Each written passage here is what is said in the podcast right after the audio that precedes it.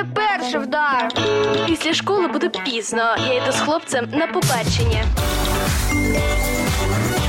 Статус мама. Кожного разу новеньке.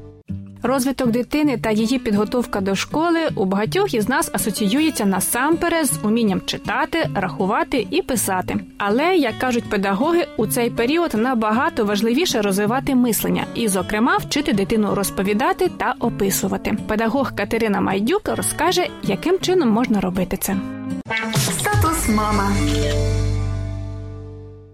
Не потрібно ніяких спеціальних девайсів для того, щоб розвивати мовлення дитини. Ви можете задавати дитині різноманітні загадки. Наприклад, ви домовляєтесь, що ви зараз описуєте якийсь предмет, який знаходиться в цій кімнаті. Потім ви міняєтесь місцями. Дитина вибирає предмет, який знаходиться в цій кімнаті, і описує його, а ви здогадуєтесь. Якщо ви прогулюєтесь по вулиці, навколо вас є дуже багато явищ природних і процесів. Найкраще запитувати дитину: Хмарка, що вона робить? Дощик, що він робить, і дитина має відповідно в правильній формі підбирати слова. Також моєю порадою є, щоб разом з дитиною читати книжки.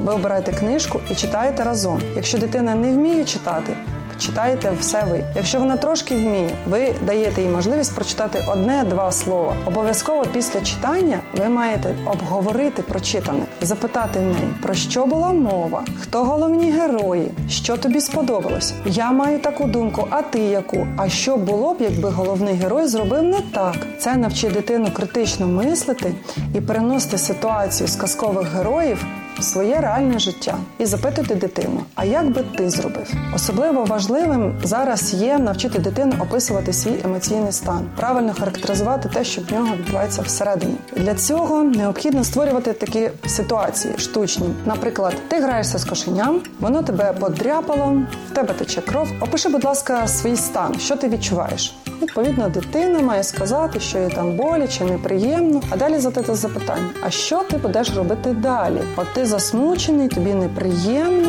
Це їй допоможе на майбутнє виробити сценарій, згідно якого вона буде діяти, і в неї вже буде готовий шлях е, в своїй голові, щоб вчинити правильно. Якщо ви знаходитесь, е, наприклад, в ванні вечір, коли ви купаєте свою дитину, аналізуйте з нею день, задавайте їй запитання, що було гарного в її дні, за які е, вчинки вона може сама себе похвалити, або за які вчинки їй соромно, що б вона зробила не так. Стимулюйте її до того, щоб вона задавала запитання. Немає дурних запитань, є не досить коректні відповіді.